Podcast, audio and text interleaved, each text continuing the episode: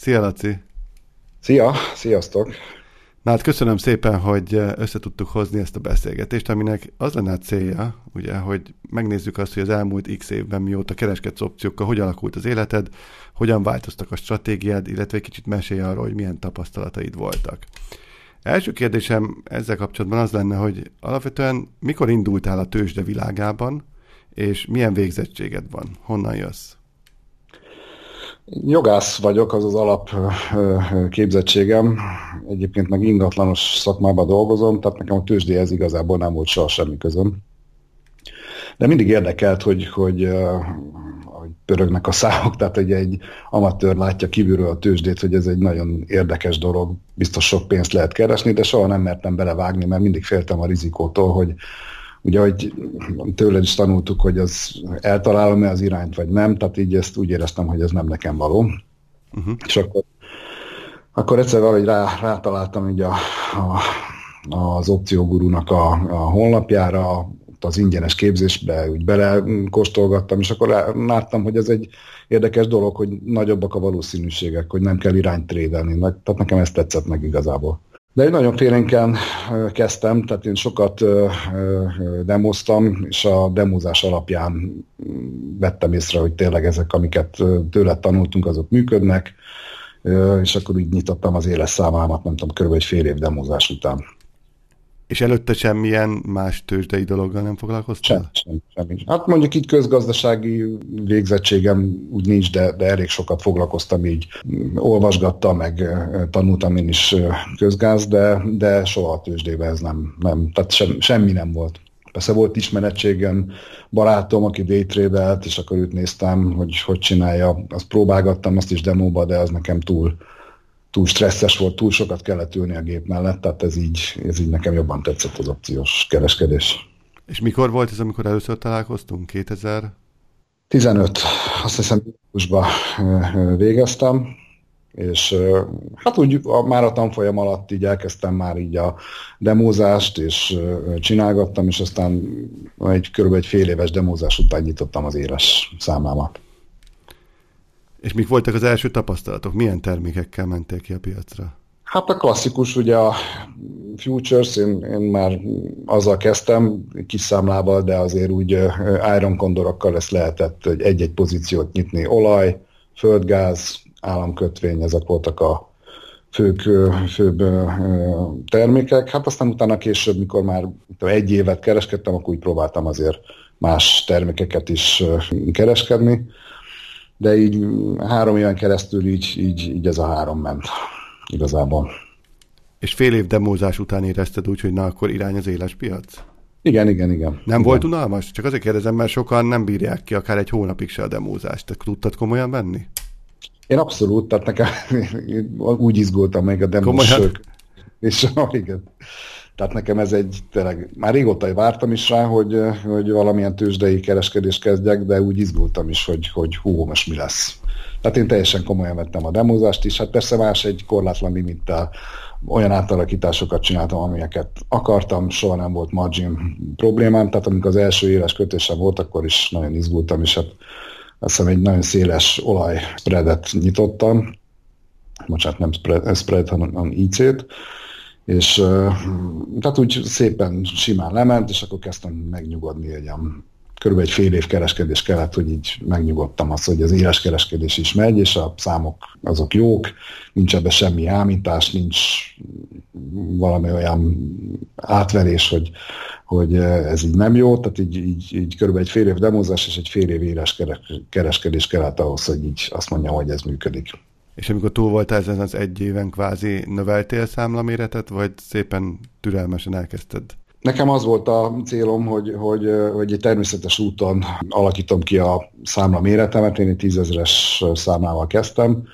Tényleg nagyon jó volt az első egy-két évben 80-90 százalékos nyereséget tudtam csinálni, ami így konzisztensen jött és tetszett.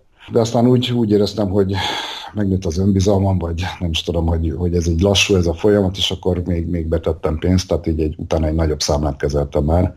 Akkor jöttek új termékek, próbáltam búzával kereskedni, de úgy még mindig megmaradt a fő termékeknek a kötvény, olaj és a földgáz. És az, hogy növelni kellett pozícióméretet, az milyen hatást gyakorolt a, a pszichódra? Nem az volt a, a, a lényeg, hogy egyről mondjuk tízre növekedtem, hanem én azért úgy szép konzisztensen. Tehát először els, egy-egy pozi mérettel mentem minden termékbe, aztán úgy, ahol láttam, hogy éppen jó helyzet van, akkor ott kettő, a többinél maradtam egy, tehát ilyen, ilyen fokozatosan nőttem, és ez így nekem nagyon jó volt, tehát nem, nem okozott problémát. Amikor tettem egy nagyobb összeget már egy a számlam kezdeti méretéhez képest, akkor azért úgy egy picit úgy az első egy, egy pár hétben okozott így, így egy pici izgalmat, de különben nem, nem volt ez annyira veszélyes. És mi volt a, az első legemlékezetesebb veszteség, vagy olyan helyzet, ami, amit nehezen tudták kezelni?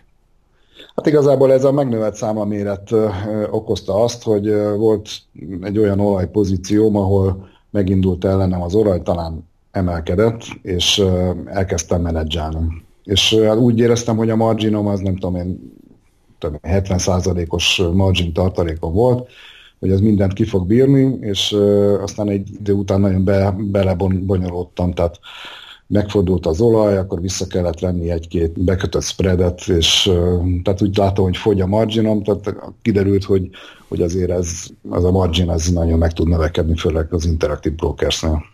De úgy aztán sikerült ezt leegyszerűsíteni, nekem azért mindig az jött be, hogy ha túlbonyolítottam egy helyzetet, akkor már, már sokkal nehezebb volt kezelni, és akkor inkább próbáltam valahogy leegyszerűsíteni, mert, mert tehát minél több termék, minél több pozíciót veszel fel egy termékbe, annál nagyobb margin lesz, annál bonyolultabb, ha ellened megy, így nem jó, ha másik irányba elindul, akkor úgy nem jó, tehát én próbálom ezeket valahogy egyszerűsíteni.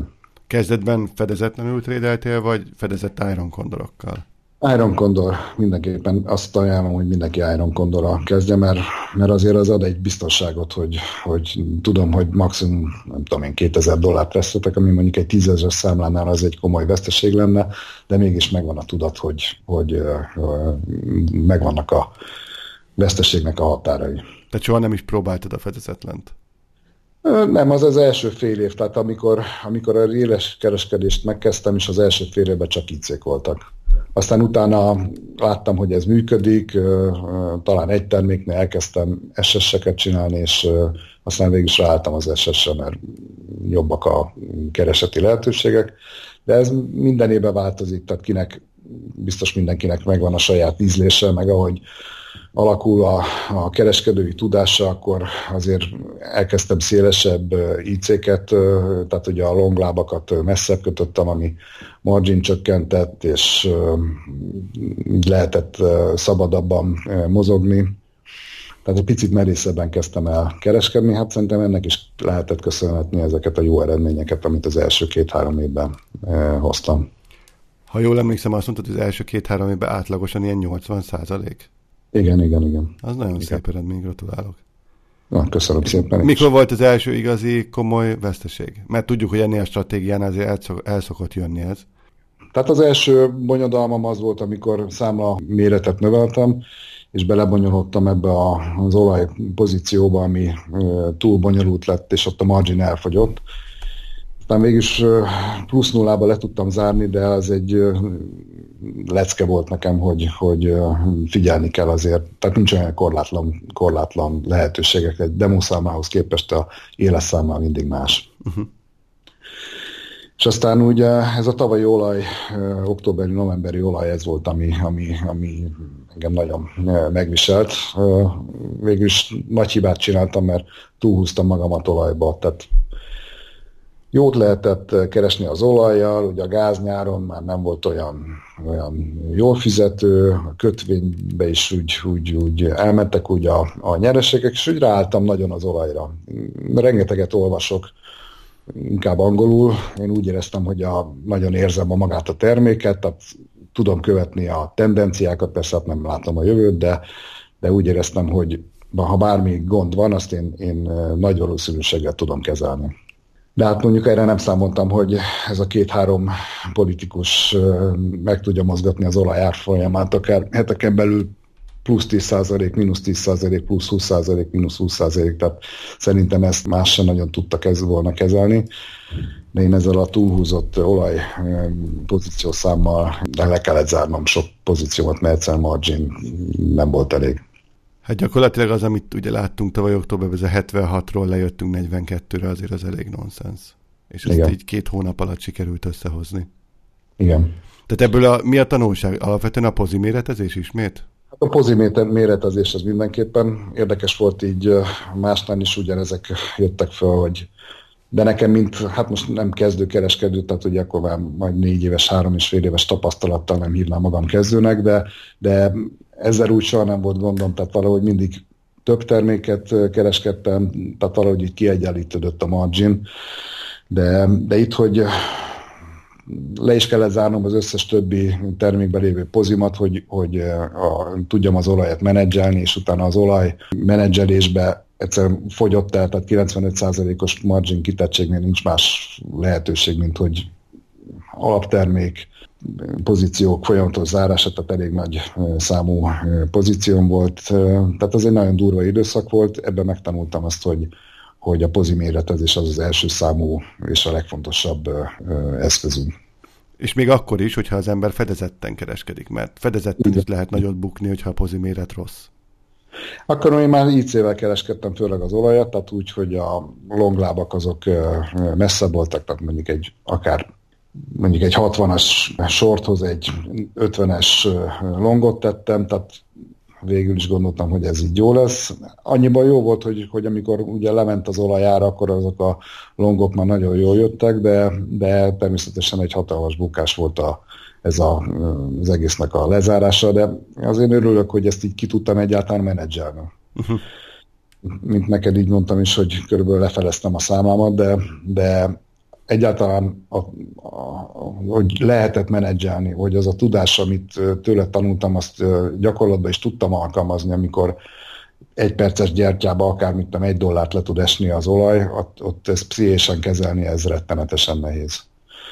Tehát, igen, igen, ott már nem az a baj, hogy nem tudod, hogy kell átalakítani, hanem annyira le vagy okay. sokkol, vagy ilyen mozgás, hogy azon gondolkozol, hogy igazából ezt most átalakítsam, vagy várjak egy kicsit.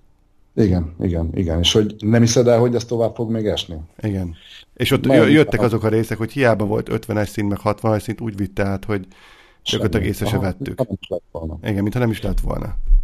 És én utálom az alapterméket, de mm, itt kénytelen voltam alaptermékkel is belenyúlni, de hát az is azért pluszos volt úgy, de, de hát veszélyes. Tehát, és ott kell ülni, és az, hogy, hogy olyan gyorsan tud az olaj menni, tehát hogy, hogy mondjuk rákattintasz arra, hogy, hogy nem tudom, alaptermék eladás, és mire bekötöd, addigra már más az árfolyam, tehát kezdheted elő. Tehát, hogy, hogy egyszerűen a gépek, vagy nem tudom, a robotok kereskedése, vagy fogalmam sincs, hogy mitől gyorsult ez így be, de más terméknél ez mind nyugodtan megy, van időt gondolkozni, van időd átgondolni azt, hogy mit szeretnél, vagy mi lenne a jó, vagy legalább arra, hogy oda klikkelj, de az olajnál még sokszor ez is lehetetlen. Ennél már csak a földgáz volt rosszabb októberben.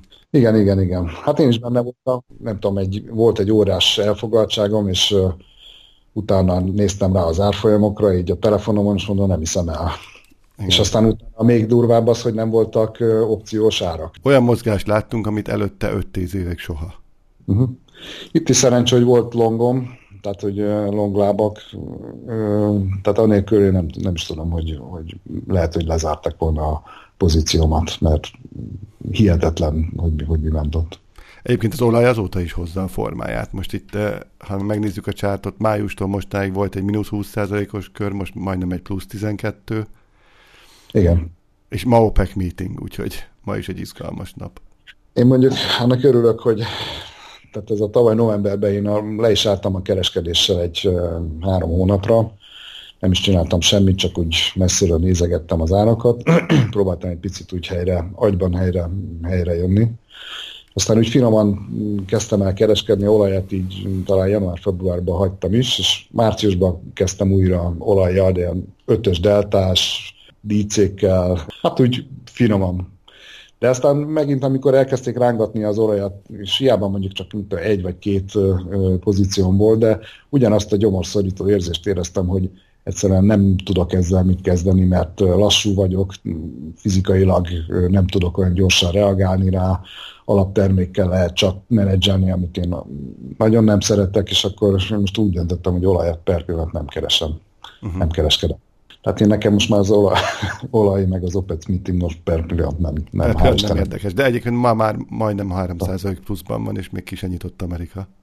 Hát persze azért elnéztem én is, hogy most 60 fölött voltunk reggel, tehát így Igen. azért nézegettem, mert nagyon szeretem a terméket, tehát így nagyon jó, rengeteget olvastam, és úgy, úgy látom, hogy hogy mozognak sok elemzés. Szerintem ez egy alaphelyzete az, hogy egy kereskedőnek, hogy ismeri azt a terméket, amit kereskedik.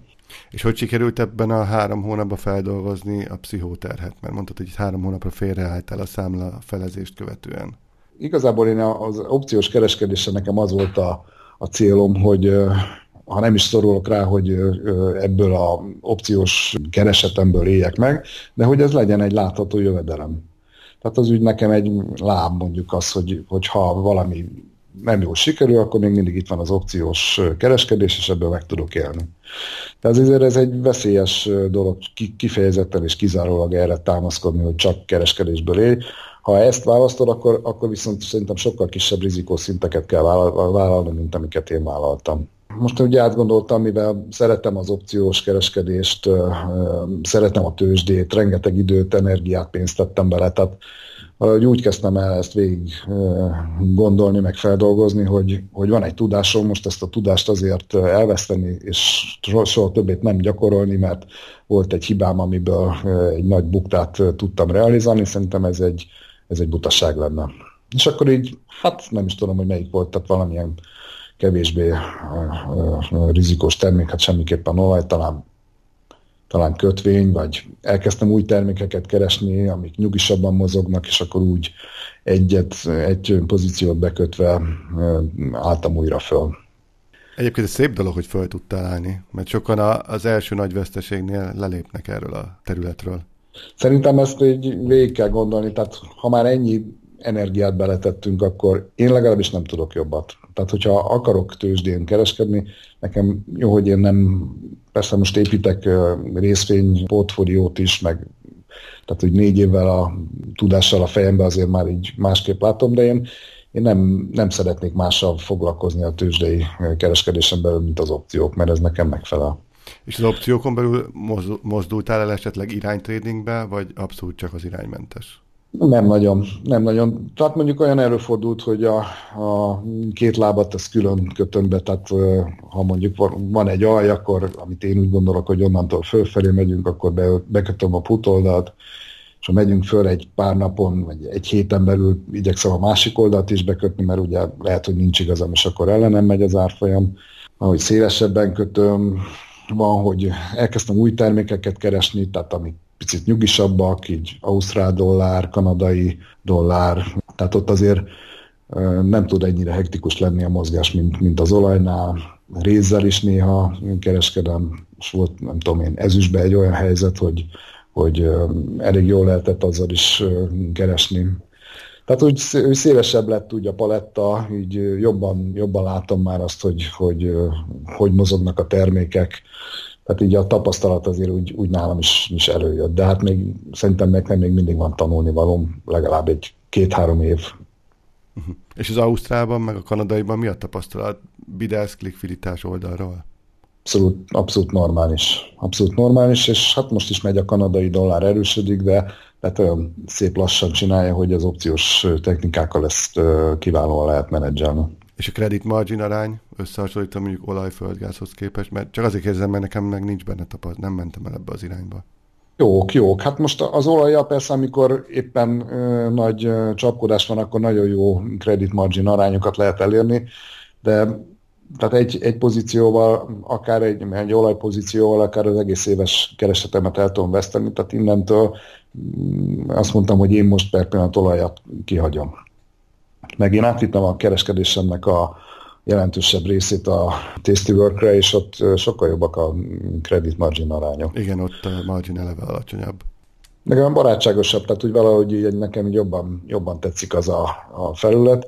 Sajnos az interaktívnak a, a kereskedés felülete az sokkal professzionálisabb, tehát azt mindenképpen meg kellett uh, hagynom.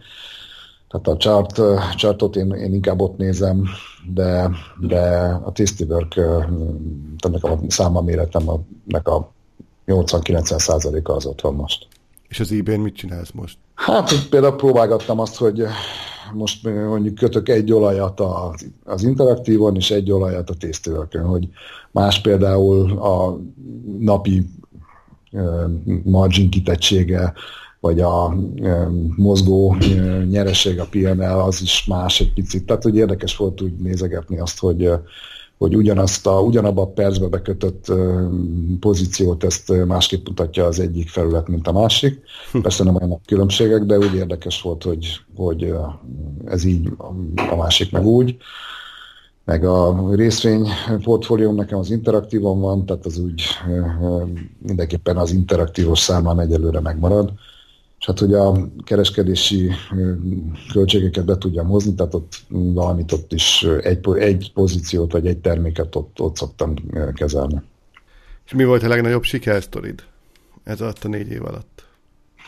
Igazából nekem ez a, mivel én nem kereskedem irány trédeket nem csinálok, nekem nem volt olyan kiemelkedően nagy nyereményem. Nekem inkább az, hogy hogy, hogy ezek az éves profitokat elnézve ezeket ilyen hihetetlenül jól tudtam.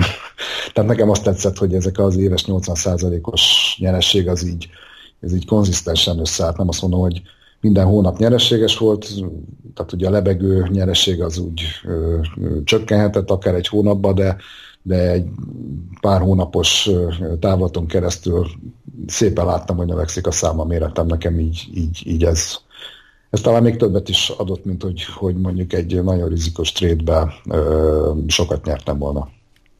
Mi volt a leghosszabb olyan időszak, amikor, amikor nem volt veszteség? Ilyenre emlékszel esetleg?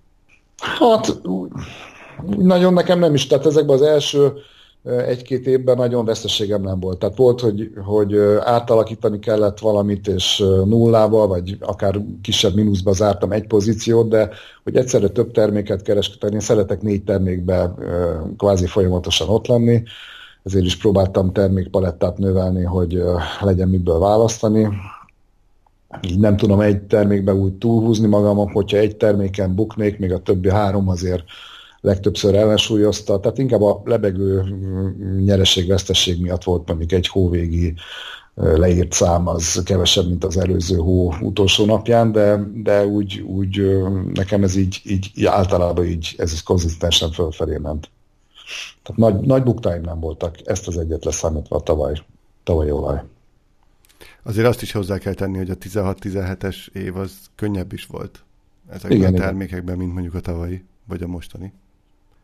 Igen, tehát most sokkal volatilisebb a piac, de hát más, nem csak az olajnál, ugye a gáz is nagyon meg tud indulni, akár most nyáron is, mióta a palagáz forradalom, ez így szerintem ez a következő, vagy már, már meglévő ugye a, a palaolajon kívül a, a, a, az amerikai gáztermelésnek a fölfutása az mostanában látjuk, hogy mennyire átalakult. Tehát, hogy az elmúlt egy évben szerintem a gázt is valahogy egy picit másképp lehet keresni, kereskedni, mint, mint, mint régebben. Tehát ugyan változik minden, tehát olyan furcsa ez az év nekem legalábbis. A legfontosabb, hogy a trader maga is tudjon változni, hogy ne az legyen, hogy a berögzött stratégiáját folyamatosan próbálja a piacra ráerőltetni. Igen, én, nekem azért is volt ezek az új termékek irányába az elmozdulás, hogy, hogy valamit próbáljak újítani. Hát nem tudom, a stratégián, tehát én, én SSIC ebben gondolkozom, ha valami rizikósabb a termék, akkor IC, vagy inkább azt mondom, hogy egy nem tízes deltával nyitom a terméket, hanem nyolcassal. Tehát hogy keresem én is azt, hogy, hogy egy picit nyugisabb körülmények között kereskedjek. Nem hiszem, hogy a, az a cél, vagy nekem most már nem az a célom, hogy ezeket a első évnek a nagy nyereségeit újra ismételjem, hanem azt szeretném, hogy, hogy ne legyenek ezek a nagy kirengések, ne legyenek ezek a nagy izgulások. Tehát valahogy egy picit a nyugi, nyugisabban szeretném ezt az egészet tovább csinálni. Azt hiszem nekem ez a tavalyi évnek a, a tanulsága. És milyen csökkentett hozammal vagy elégedett? Hát most, most én ugye a tavalyi évet nem is számoltam, mert ez nekem így a, az olaj miatt ez veszteséges volt, de szerintem olyan 30-50 százalék közötti nyereséget én úgy gondolom, hogy lehet hozni. Hát annak sok ember erőlne a mai kamat környezetben. Tegyük azért azt is hozzá, hogy ezt nem könnyű meghozni, ezt nem lehet tudás nélkül megcsinálni, és időt is rá kell szánni. Abszolút, meg hát, hogyha valaki most kezd bele, akkor ne ez legyen a fejbe ezek a szép nagy számok, hanem az, hogy, hogy valahogy mindenképpen maximum 40-50 százalékos marginnal dolgozzon, legalábbis induláskor, és próbáljon több termékbe benne lenni, inkább kisebb pozíciószámmal. Sokszor, sokszor amikor el, elindul valahova az árfolyam, akkor lehet a pozin változtatni, behozni azt a pluszot, hogyha mondjuk egy 8-as deltával indítottam egy pozíciót, akkor be lehet egy picit szűkíteni, és akkor ott be lehet akár plusz pénzeket hozni, hogyha ha úgy, úgy hozza a, a piaci helyzet, de, alaphelyzetben én, hogy bekötök egy pozíciót, azt szeretem hagyni úgy, hát nem is végig menni, hanem menni addig, amíg le nem zárom. Uh-huh időben nekem nagyon bejött ez a 60 nap körüli nyitás és 30 nap körül 50 százalék körüli zárás, amit így hanyagoltam, tehát most megint kezdek erre visszaállni, mert, mert végül is azok nyugisabb idők voltak, és uh, talán tisztában lehetett, vagy konzisztensebben lehetett pénzt keresni vele.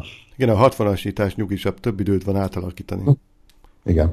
Persze lassabban megy, meg, meg vannak a hátrányai, de az, hogy ugyanabba a termékben, mit tudom én, egy-két egységnyivel kijebb tudod tenni a lábakat, nekem az sokat számít. És mennyit foglalkozol ezzel napi szinten? Hát én más, tehát mással is foglalkozom, és uh, eléggé laza a napom, már úgy értem, hogy nem kell nyolcra munkahelyemre bejárni, tehát én szeretem azzal indítani a napomat, hogy körülbelül egy óra, amíg így körbenézek a világban, megnézem a pozíciót, elolvasom a híreket, uh, utána más dolgaimmal foglalkozom, és aztán délután piacnyitással szeretnék már úgy általában sikerül legtöbbször a gép előtt ülni.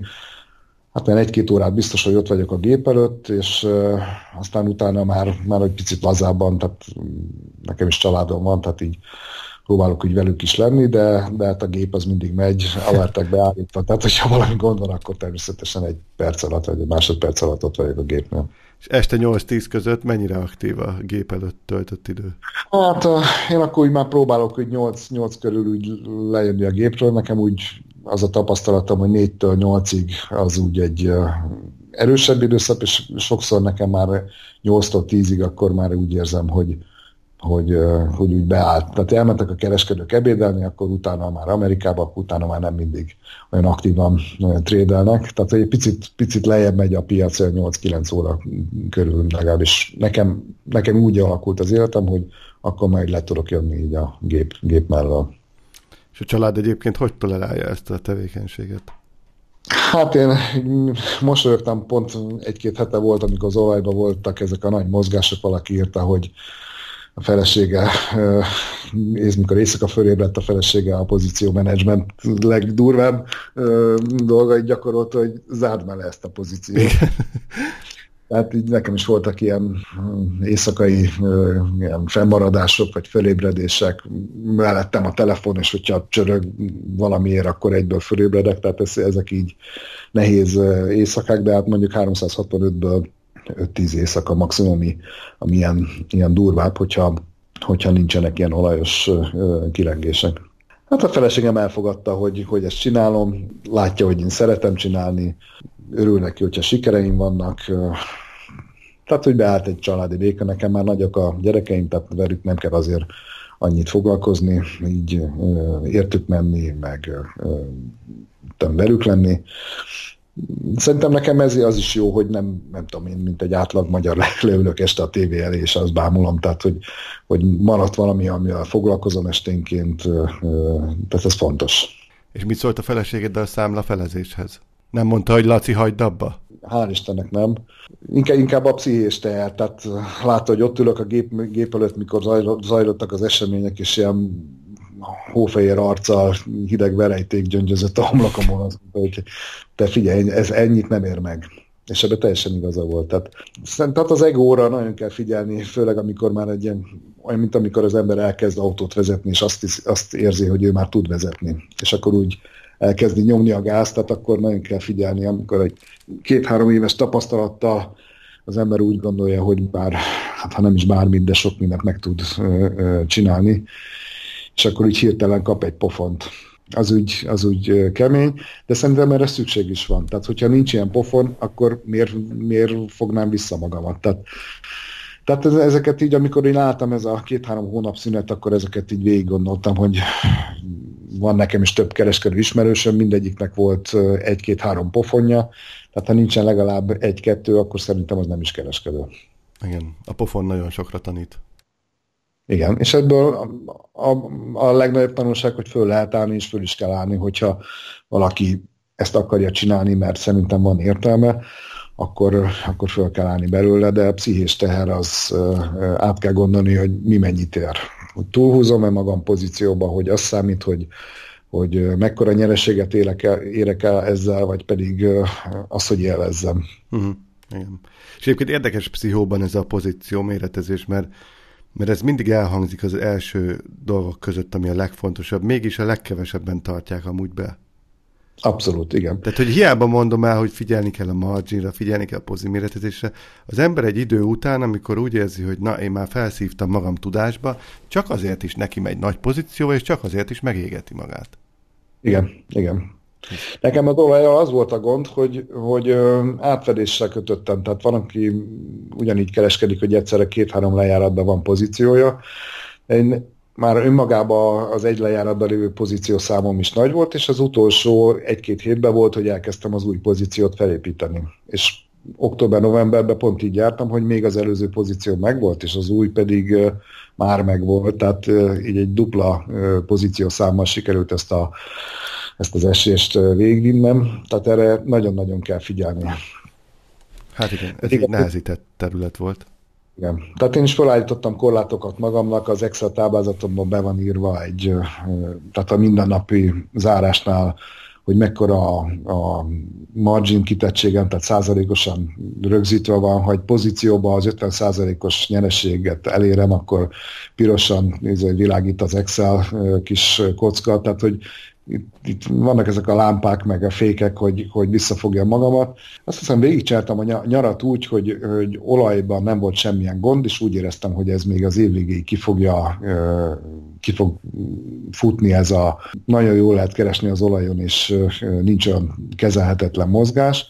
De ott kellett volna észni lenni, mikor láttam, hogy, hogy, hogy sok pénzt lehet csinálni az olajon, és nincs mozgás, tehát hogy nő a piacon a feszültség, tehát ott, ott kellett volna észnél lenni, ami, hogyha az embernek nincsen buktája, akkor ez nem biztos, hogy, hogy ilyen figyelmeztető jelnek veszi, de most már a mai fejemben ezt most már látnám, meg most is sokszor van az, hogy nem mozdul sehova az olaj árfolyama, de megnő a volatilitás, valahogy érezni, hogy feszültségben a piacon, olyankor kell és lenni és figyelni. Szerinted pszichóban mi a legnehezebb ebben az egészben?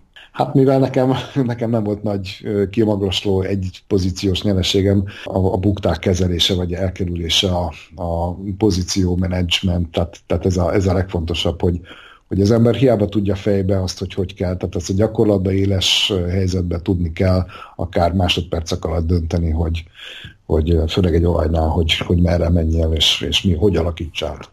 Mennyi szoktál válni átalakítások előtt? Tehát azt mondod például, hogy itt van egy olyan szint, ahol ezt átalakítom, azonnal megteszed, vagy még dilemmázol, visszanézel egy óra múlva? Dilemmázok, dilemmázok. Próbálom drágábban vagy olcsóbban eladni, tehát hogy, hogy hátra vissza fog fordulni még, de valahol nekem a 30-as delta ilyen kőbevisett szám, mert, mert hogyha tovább engedjük, akkor utána az fájdalmas tud lenni, tehát Onnan már nagyon gyorsul a veszteség. Igen, igen. 32-34-es deltáig elengedem, de akkor, akkor már mindig be kell látni, hogy nem nekem van igazam, hanem a piacnak. Beszoktad előre készíteni az átalakítási lehetőségeket TOSZ-ba? Igen. Szerintem ez nagyon fontos. Ja, TOSZ, TOSZ-ba nem annyira, tehát nekem sajnos nincs éles toszom, és az egyszerűbb pozíciókat már nem, nem is viszem be TOSZ-ba, de amikor, amikor látom, hogy valami bonyolódik, akkor mindig felviszem TOSZ-ba, meg ebay is beteszem előre egy, tudom, egy spreadet, vagy bármilyen átalakítást, és nézem annak az árfolyamait. Tehát így előre készülök arra, hogyha baj van, szerintem ez alapvetően fontos, hogy, hogy az ember mindig legalább egy menekülési opciója arra, hogy hogyha látja, hogy, hogy egy termék már kezd úgy, úgy rosszul viselkedni. Igen, és szerintem pszichóba az is nehéz, amikor megy ellened, akkor ott tényleg meg kell szüntetni a reménykedést. Tehát abban, hogy biztos fordul, nem, nem, nem tudhatod, és hogyha megy tovább, akkor egyre nehezebb lesz átalakítani. Így van, így van. És persze sokszor van az, hogy átalakítod, visszanézel másnap, és pont az ellentetje történik. Tehát ez a, a gondolat megérkezik, hogy bárcsak ne alakítottam volna át, de előző este ugye ezt te még nem tudod. Igen. Tehát fontos megtenni. Pont most eszembe jutott, hogy eh, valaki kérdezte a Nándit eh, mostanában, hogy, eh, hogy szokott-e még spreadekkel, hogyha elindul egy irányba az árfolyam, akkor spreadekkel a pozícióján javítani, és akkor visszaírta, hogy, hogy talán valami ilyesmit írt, hogy nincs statisztikája róla, hogy, hogy ez most összességében pozitíve vagy nem, de csinálja. Uh-huh. Tehát én sem tudom, hogy, hogyha mondjuk elindul valamerre és próbálom menedzselni. Tehát így én próbálok úgy minél később belenyúlni, mert a spreadek azért vagy pluszba hozzák ki az végén az eredményt, vagy nem, de de, de úgy azért menedzselni kell. Tehát meg, le, meg kell tanulni, tudni lezárni veszteségbe egy pozíciót. Meg kell tudni tanulni azt, hogy az első egy-két lépés mindig az, hogy lábat tolok, és maximum az alsót húzom, de azt is csak annyira, hogy hogyha visszafordul, akkor azért meg kelljen az egészet visszacsinálni. Tehát szerintem nagyon sokat kell azon gondolkozni, amikor egy pozíció elmegy elindul ellened, akkor, akkor már előre tud, tud azt az egy-két lépést, amit, amit te valószínűleg meg fogsz csinálni, hogyha ez a ellenirányú mozgás folytatódik. Igen, ne akkor kezd el kitalálni, mikor pánik van. Igen, mert akkor már úgyis csak rossz döntést fogsz hozni. Igen, ne pánikszerűen közbe. Volt olyan, hogy mondjuk hajnalba kötöttél, vagy piaci nyitvatartáson kívül? Persze, persze. Többnyire Mikor... opciót, vagy alapterméket? Már, hogy... Mármint átalakításra gondolok. Átalakítást azt úgy egyszer-egyszer. Tehát például most a kötvény az elmúlt egy-két hónapban azért nagyon mozgott, és volt, hogy úgy nyitottam, hogy egy 166-os, 8-as deltás lábat tudtam nyitni, de magyar idő szerint 11-kor, hát az be kellett kötni mindenképpen, mert ez egy jó, jó kezdetnek indult, vagy kezdetnek tűnt, de most is úgy tűnik, hogy, hogy ez egy jó döntés volt. Amikor nincs itt a piac, nem szeretek átalakítani, de, de mondjuk ilyen például, amikor egy kötvény nagyon erősen mozog magyar idő szerint délelőtti 11-12 óra, akkor pont volt, hogy a kötvénynél át kellett alakítani, de igyekszem megvárni a kereskedésnyitást, mert jobbak a spreadek, lehet, hogy visszafordul nyitáskor az árfolyam, mert nagy játékosok esetleg megmozgatták, vagy japán piac mondjuk megmozgat valamit, főleg mondjuk ausztrál dollár viszonylatába. Tehát ilyenek lehetnek, de próbálok azért, azért a kereskedési időn belül, belül átalakításokat és nyitásokat 99%-ban akkor csinálom. Uh-huh. És most, hogyha ha végig kéne gondolni azt, hogy miben kéne most fejlődnöd így trading során, mi lenne az? Ugye, hogy nekem nem csak az opciós kereskedés az, az, az egyetlen dolog, amivel foglalkozom. Sok minden van az agyamba, és felejtek, tehát most meg is fogadtam magamba, magamba azt, hogy megyek szabadságra jövő hét második felébe, akkor úgy át fogok ismételni egy csomó dolgot. Tehát, mint, tehát vannak, vannak olyan apróságok, amik, amik kimennek a fejemből, amit elfelejtek. Tehát, hogy talán a, a Szabolcs írta egyik kommentje, vagy nem is tudom, valamelyik nálam nagyobb tapasztalatú kereskedő, hogy hát ő még van, amikor kereskedési idő alatt bekapcsolja a tanulmányokat, és akkor azt hallgatja végig, mert végig úgyis ott ül a gépnél, és kvázi mindegy, hogy most zene szól, vagy valamit más csinál. Tehát szóval ezt a tudást, hogyha nem gyakorlod minden, minden nap, akkor azért abból lehet felejteni. Tehát az fontos, hogy, hogy valahogy napra kész legyen a tudásod, meg hát a hibákból tanulni szerintem az, az, az fontos, hogy összegezni azt, hogy, hogy mit rontottál el, úgy naplózni, úgy már csak ilyen egy, egy-egy mondatot, vagy inkább szavakat írok le, de hát azokból azért úgy, úgy tudok emlékezni, vagy egy-két hónap után azért így visszajönnek az emlékek, tehát egy összességében visszanézni arra, hogy, hogy az elmúlt tapasztalatod az elmúlt éveknek a kereskedése az hogy összegződik benne. Tehát szerintem ezt így meg kell valahogy, le kell ülni és meg kell fogalmazni magadba azt, hogy mit szeretnél, mi a célod, ezt hogy akarod elérni, mekkora rizikót vállalsz. Tehát mindenkinek van egy ilyen, ilyen fejlődési útja, amit be kell járni. És termék szintjén szeretnél még fejlődni? Hát nézd, tehát én most így a, kevésbé rizikós termékek irányába mentem el, vagy mennék el. Tehát így ezek a futures termékek, ezek jól fizetnek, tehát ott lehet, hogy még, még valamit próbálok hozzátenni. Nekem az úgy jó, hogy, hogyha egyszerre mondjuk négy, négy pozíción van nyitva, négy különböző termékbe, és ha van 6-8 termék, amiből tudok válogatni, az, az, az, az úgy jó. De hát mondjuk, tehát ez a réz, vagy az ezüst, azok ilyen kiegészítő termékek, tehát az olaj most per pillanat nem, de hát ezt nagyon sajnálom, hogyha nem jönne vissza. Talán valamilyen új, új kereskedési metódus, tehát ez a megnyitom az egyik oldalt, utána később a másik oldalt, spreadekkel valahogy így játszani. Tehát így gondolkozom, én is most ilyen útkeresési fázisban vagyok én is, tehát nem hajt a tatár, meg, meg jó ez, amit csinálok, meg ez az évem egyelőre úgy jól alakult, tehát nem látom azt, hogy gond lenne, de, de próbálok valahogy egy picit változtatni így a, a kereskedési habitusomon. Gondolom így céget csak határidőben csinálsz részvényen, nem? Persze, persze, persze. De semmi eltév, semmi részvény. Nem, nem, nem, nem, nem, nem. Ott a credit margin arány azért nem annyira jó. Nem, igen, igen, igen. Hát az életveszély részvényel szerintem azt nem szabad. Részvényel főleg a fedezetlen call opció kiírás. Nem, nem, nem, nem. Tehát én, én csak a, a futures-nél csinálom. Nekem a részvény az inkább az, hogy osztalék alapú részvények, értékes vállalatokat megvenni olcsóbban. Tehát... Követed a Dávidnak a hírlevelét? Természetesen Dávid is, meg hát így a saját fejem szerint is már elindultam. Uh-huh. És hogyha visszatekintesz így az opciós tanulmányaidra, mi volt a legnehezebb benne? Mit tanultál meg a legnehezebben?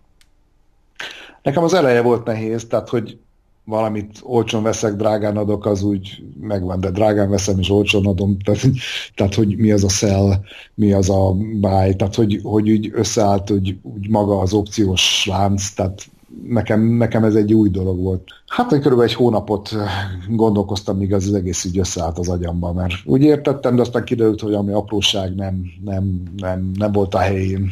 Így átlátni azt, hogyha mit tudom én, egy 64 dollárért veszem, és akkor ha 66 dollár ér eladom, akkor hogy van közte 2000 dollár nyereségveszteség, tehát így ezek a a ezerrel kell szorozni, a másiknál tízezerrel, tehát így még ez az egész így összeállt, így egész ez egy pár hónap volt. Uh-huh. Hát igen, mondjuk a határidőn még ott a multiplier, ahol igen, néhol tízezer, néhol ötven, néhol ezer, ezt nagyon meg kell szokni, melyiknél micsoda. Akkor különböző időzónák, tehát a Eastern Time, Central Time, tehát így volt, hogy hú, hát akkor vége a kereskedésnek. Ja, hát még nem, mert még a, nem tudom én, a kötvényben van még egy óra, mert a Central Time-os termék, tehát Szóval így, így ez a rendszer, amíg összeáll az ember agyába, ez egy pár hónap. De hát aztán utána letisztult minden, és, és onnantól úgy, úgy azért tiszta. És a komplet befektetési portfóliódnak hány százalékát teszi ki az opciózás? Hát így, így most én így visszavettem, tehát így 10% körüli. Ez kellően konzervatív. Uh, igen, de hát nekem így, én ingatlanos területen mozgok, tehát ott úgy azért már több évtized alatt így fel lehetett építeni egy portfóliót. Nekem ez úgy, úgy érdekességként indult, és mint említettem, így azt szerettem volna, hogy elérni oda, hogy egy önálló fizetésként kvázi lehet ezzel számolni, de de most egy picit útkereskésbe vagyok, és most így azt keresem, hogy hol van az opciós kereskedésnek a, a, a helye az én egyéb, nem tudom én, munkáim között. Tehát ez fontos megtalálni, hogyha valaki nem főtevékenységként kereskedő, akkor, akkor az arányokat valahogy meg kell találni, hogy hiába lehet jól keresni egy opciós kereskedéssel, azért fontos, hogy legyen valami más is. Tehát így meg kell találni azt, hogy mennyit foglalkozol más munkákkal, és mennyit a kereskedéssel. Nyaralni viszel pozíciót? Igyekszem lezárni. De hát sok, sokszor volt már ilyen kellemetlen helyzet, hogy sétáltunk valahol, és közben a telefonon van azért titokban mindig kellett nézni az árfolyamokat. Uh-huh. Most is körülbelül egy hónapja így nyitottam több pozíciót, és hát úgy, hogy, hogy mire elmenjünk, addigra lezárom. Hát jövő hét második felében megyünk el nyaralni, tehát van, például most ez a kanadai dollár egy picit úgy mozgott, tehát azt lehet, hogy nem fogom tudni lezárni, de akkor olyan úgy átalakítom, hogy, hogy, hogy még ha núszadós is lesz a végén, de ne kelljen ezzel idegeskedni nyaralás alatt. Nyaralás közben ránézel a, az árfolyamokra? Szerintem nincs olyan kereskedő, aki ezt megtenné meg. Tehát, tehát nem telik el úgy nap, hogy nem nézel rá.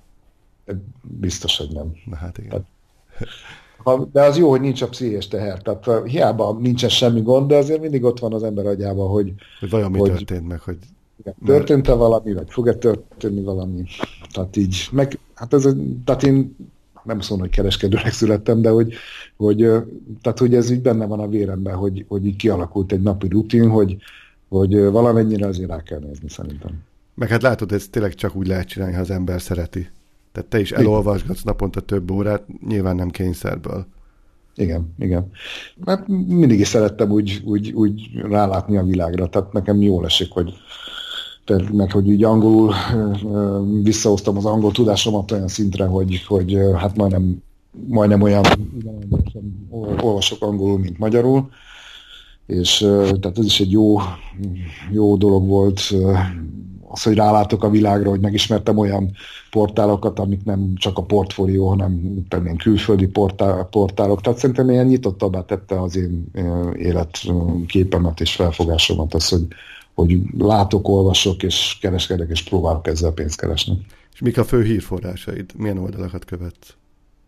Hát úgy, úgy, úgy nekem a fő az az investing.com, valahogy ott be lehet állítani úgy, vagy ezt megszoktam, hogy úgy be tudok állítani alerteket, tehát ilyen eseményekre, hogy valahogy, tehát nekem az az első, amit kinyitok, de, de MarketWatch, Reuters, a Seeking Alphán is sokszor, tehát ott főleg elemzéseket lehet jó dolgokat olvasni, mert hogyha, mit tudom én, ha gond van az olajjal, akkor olajos portálokat, vagy a gázzal, akkor a gázos portálokat keresem föl, tehát így le van mentve egy 20-30 web oldal, ahol ha éppen abban kapcsolatos sírt keresek, akkor, akkor oda, oda lépek. Igen, én is szeretem a külföldi oldalakat. A portfólión csak nagyon limitáltan jelennek meg a fontos dolgok. Tehát mire azt lefordítják magyarra, mire összeáll a cikk, addigra már, már szerintem a világban máshol megvan. És hát főleg akkor fontos az, amikor elkezd mozogni az valamelyik termék valamerre. És akkor mindig az az első, hogy miért mozog. Mert hogyha van oka, akkor, akkor fel kell készülni, hogy érdemes-e, végig kell gondolni, hogy érdemes-e ezzel úgy foglalkozni, hogy valamilyen átalakítást véghez vinni, vagy pedig csak éppen valami napi rutin mozgás, ami, picit éppen valaki eladott egy nagyobb portfóliót, és azért esik az ára, vagy valami. Tehát így abban segít ez a hírolvasás, hogy, hogy képbe kerüljek, hogy, hogy most mennyire kell ezt a mozgást komolyan venni. És még így is lehet, hogy másnap pont az ellentetje történik, de legalább rá kell készülni. Igen. Hát a fölkelek nekem az az első, hogy kimegyek, és akkor ránézek a telefonomra, hogy hogy állnak az árfolyamok, tehát amíg aludtunk, addig bármi történhetett a világban. Sajnos ez a futureseknek ez az egy számomra a legnagyobb um, probléma, hogy, hogy ez a pszichés teher azért egy picit mindig megmarad itt, így a háttérben. Hogy folyamatosan a... ott vagy, mindig egy Igen. ilyen alert állapot van. Így van, így van. Tehát van egy ap, ap, apró kis feszültség az emberben, hogy, hogy mindig egy picit résen kell lenni. Ami mondjuk így nem zavar abba, hogy bármit csináljak, csak tehát egy, a bal szemem az mindig ott van, vagy a jobb szemem. Igen, egy ilyen háttér alapzaj, hogy na, vajon történt-e valami.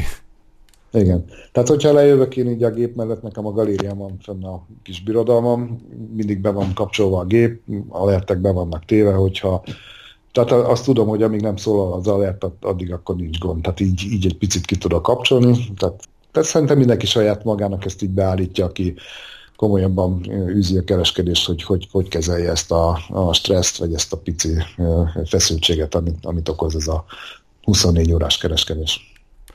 Mit üzennél azoknak, akik most akarják ezt az egészet elkezdeni, vagy már elkezdték, de még nagyon a kezdeti lépéseknél járnak?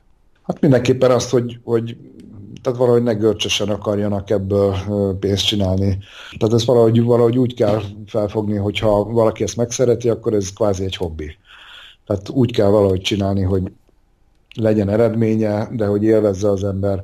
Nem, nem kell a pozíciókat túlhúzni, mert, mert az csak problémát okoz előbb vagy utóbb. Hiába érezzük azt, hogy, hogy mi nagyon ügyesek vagyunk, meg okosak, az előbb-utóbb a piac megmutatja, hogy nem mindig van nekünk igazunk, sőt, sokszor nincs igazunk. El kell tudni viselni ezeket a pofonokat, és ha valaki ezt szereti, és szívvel léleket csinálják, abból föl lehet állni, és lehet folytatni. Egyetértesz abban, hogy ezt nem lehet úgy csinálni, hogy kell a pénz, ezért nekiülök opciózni. És ez semmiképpen. Igen. Semmiképpen. Tehát aki, aki, aki másodállást keres, de nem tudja, hogy mihe, mibe fogjon, annak nem jó szerintem az opciózás. Tehát ezt nem lehet úgy csinálni, hogy épp kirúgott a főnököm, és most keresek valamit, akkor neki állok opciózni. Ezt szerintem csak úgy lehet csinálni, hogy valami fajta vonzódás van ehhez a területhez. Ja, szerintem ez így gyilkos, hogy akkor ma kirúgtak az állásomba, és holnaptól opciós kereskedő vagyok. Tehát, ez esélytelen. Esélytelen. Tehát én a négy éves tapasztalatommal, én úgy érzem, hogy ilyen közép haladó szinten vagyok, én nem mennék ebből megélni. Uh-huh. Tehát egyszerűen nem esne jól, hogy, hogy egy kényszer van, hogy nekem mindenképpen keresnem és kereskednem kell, és profitot kell kihozni ebből a pozícióból. Szerintem sokkal rosszabb eredménnyel kereskednék, hogyha, hogyha ez a nyomás még pluszban rajtam lenne. Igen, teljesen más, hogy hoznál döntéseket, hogyha tudod, hogy uramisten, mínuszban vagyok, de nem lesz a hónap végén kaja. Igen, tehát alapvetően abban megegyeztünk, hogy ezt bárki is kezdi, érdemes ezt másodállásban kezdeni, és később majd eldönti, hogy ez neki való-e a pszichóteher, hogy csak ebből éljen. Így van, így van. Tehát a kezdeti sikerek, nekem az első két évem az kvázi sikert sikerre halmoztam, hogyha szabad így ilyen öntelten ezt kifejezni, de hát magamban nem így élem meg, de ez a statisztikában nekem ez jött le, hogy ez egy nagyon nyereséges, jó dolog. De mindig változik az élet, mindig változnak a termékek. Jöhet egy olyan krach, hogy, hogy beüt valamit. Tehát én, hál' Istennek akkor se gondoltam úgy, hogy, hogy hogy, hogy én ebből kifejezetten csak ebből meg, meg fogok tudni élni. Nem is akartam, tehát ez nekem úgy az agyamba az volt, hogy ezt fölépítem, és akkor ez egy, ez egy nagyobb számlaméret, egy lazább kereskedés, tehát valahogy, valahogy egy, egy ilyen folyamatnak vagyok a, vagy egy úton vagyok rajta, aminek a végállomása majd biztos az lesz, hogy tapasztalt kereskedő leszek. Hát de én akkor se szeretnék csak ebből megélni, mert nekem összetettebb az életem csak opciózás, de, de mindenképpen a része, mert én ezt nagyon szeretem csinálni. Szerintem pont ezért is, mert hogy nem kötelező, nem kényszerből kereskedek, hanem, hanem élvezetből. Igen, nagyon más, hogy azért csinálod, mert szereted, vagy azért csinálod, mert kell. Uh-huh. De ez uh-huh. bármilyen munkával így van, amúgy. Főleg uh-huh. akkor, mert sok olyat láttam, hogy olyanok akarják elkezdeni, akik már az igazán a kétségbeesés határán állnak. Tehát ez a alig van pénzem, nincs állásom, össze tudtam szedni egy-két millió forintot, na akkor ebbe belevágok. Na akkor pont ebbe nem kellene belevágni szerintem. Uh-huh. Tehát, ha valakinek van, egy, van, van mondjuk összesen 10 ezer dollárja, és semmi más megtakarítása nincs, és kilátástalannak látja a jövőjét, hát szerintem nagyon-nagyon nagy, hogy mondjam, hazárdírozás lenne azt a pénzt fölrakni mondjuk tudás nélkül opciós, vagy akármilyen tőzsdei kereskedésre. Hát ugye nekem nagyon nincs más tőzsdei tapasztalatom, de, de ez még a kisebbik rizikó, akkor, akkor a többinél mi lehet? Tehát ez semmiképpen nem javaslom senkinek, hogy a utolsó, nem tudom én, 10 ezer dollárját vagy 5 ezer dollárját arra tegye fel, hogy ebből fog megélni, mert, mert ez biztos nem fog összejönni. Igen. Főleg, főleg már csak az összeg miatt sem. Tehát 10 ezer dollárból nem lehet csodát csinálni. Meg hát a, ugye a hó végén zárásnál aki csinálja, hogy a hónap utolsó napján leírja, hogy ez a, nem tudom én, a napi egyenlegem, az lehet kevesebb. Hiába vannak nyertes pozíciói, de éppen a volatilitás ellened ment, és akkor kevesebbet mutat a számla összege, mint, mint az előző hónapban, abból meg nem lehet kivenni kenyére. Szerintem semmi esélytelen arra, hogy hogy ebből így megélni. De hát ez egy nagyon jó, felépíthető kereskedés. És azt is érdemes szerintem még egyszer megjegyezni, hogy amiket te itt említettél, 80-90 százalékos hozam, ez nagyon nem az átlagos. Tehát, hogy ezt nem lehet elvárni magattól az első egy-két évben. Talán jó időszak volt, tehát ugye nem mindegy, hogy mikor kezd az ember, milyen időszakban kezd. Tehát, hogyha éppen úgy kezdtem volna, hogy elbukom a számlámnak a felét, akkor biztos, hogy ma nem, nem opcióznám. Igen, tehát De... neked azért, azért az a tavalyi bukó az, hogy lefelezted a számlát, az idézőjelben jókor jött, mert már volt előtte három év nyerő. Igen, tehát tudom, hogy mit lehet ebből kihozni. Igen, tehát ha, ha elsőre felezel, akkor már nem beszélgetünk, azt tuti. Igen. Bár mondjuk lehet, pont... hogy elsőre meg nem mentél volna be akkor a pozival, és akkor az meg már nem felezés. Szóval igen, nehéz, de kell hozzá egy kvázi jó időszak is a 90%-os nyerőhöz. Abszolút, tehát ezek olyan nyugisabb évek voltak. Én, én ugye az elején nagyon féltem már úgy, hogy le kellett a belső félelmeimet győzni, hogy ez nem lesz ebbe a gond, meg nem lesz probléma, tehát én nem ismertem volna nagyobb számlamérettel indulni, tehát nekem pont jó volt ez a 10 ezer dolláros számlaméret. Az én helyzetemben, hogyha ezt elbukom, akkor nem okozott volna törést az életembe, de még így is azért, azért izgultam, tehát így tehát ezt, ezt még így, így kezdeti ilyen félelmeket legy, legyőztem magamba, az, mint említettem korábban, az kellett hozzá egy fél év. De utána megjött azért a magabiztosság, meg a tapasztalat. Tehát így, így enélkül ezt így nem lehet, nem lehet csinálni. Igen, egyetértek. És kifejezetten örülök, hogy sikerült felállni a számlafelezésből, és mész tovább, és pozitív vagy.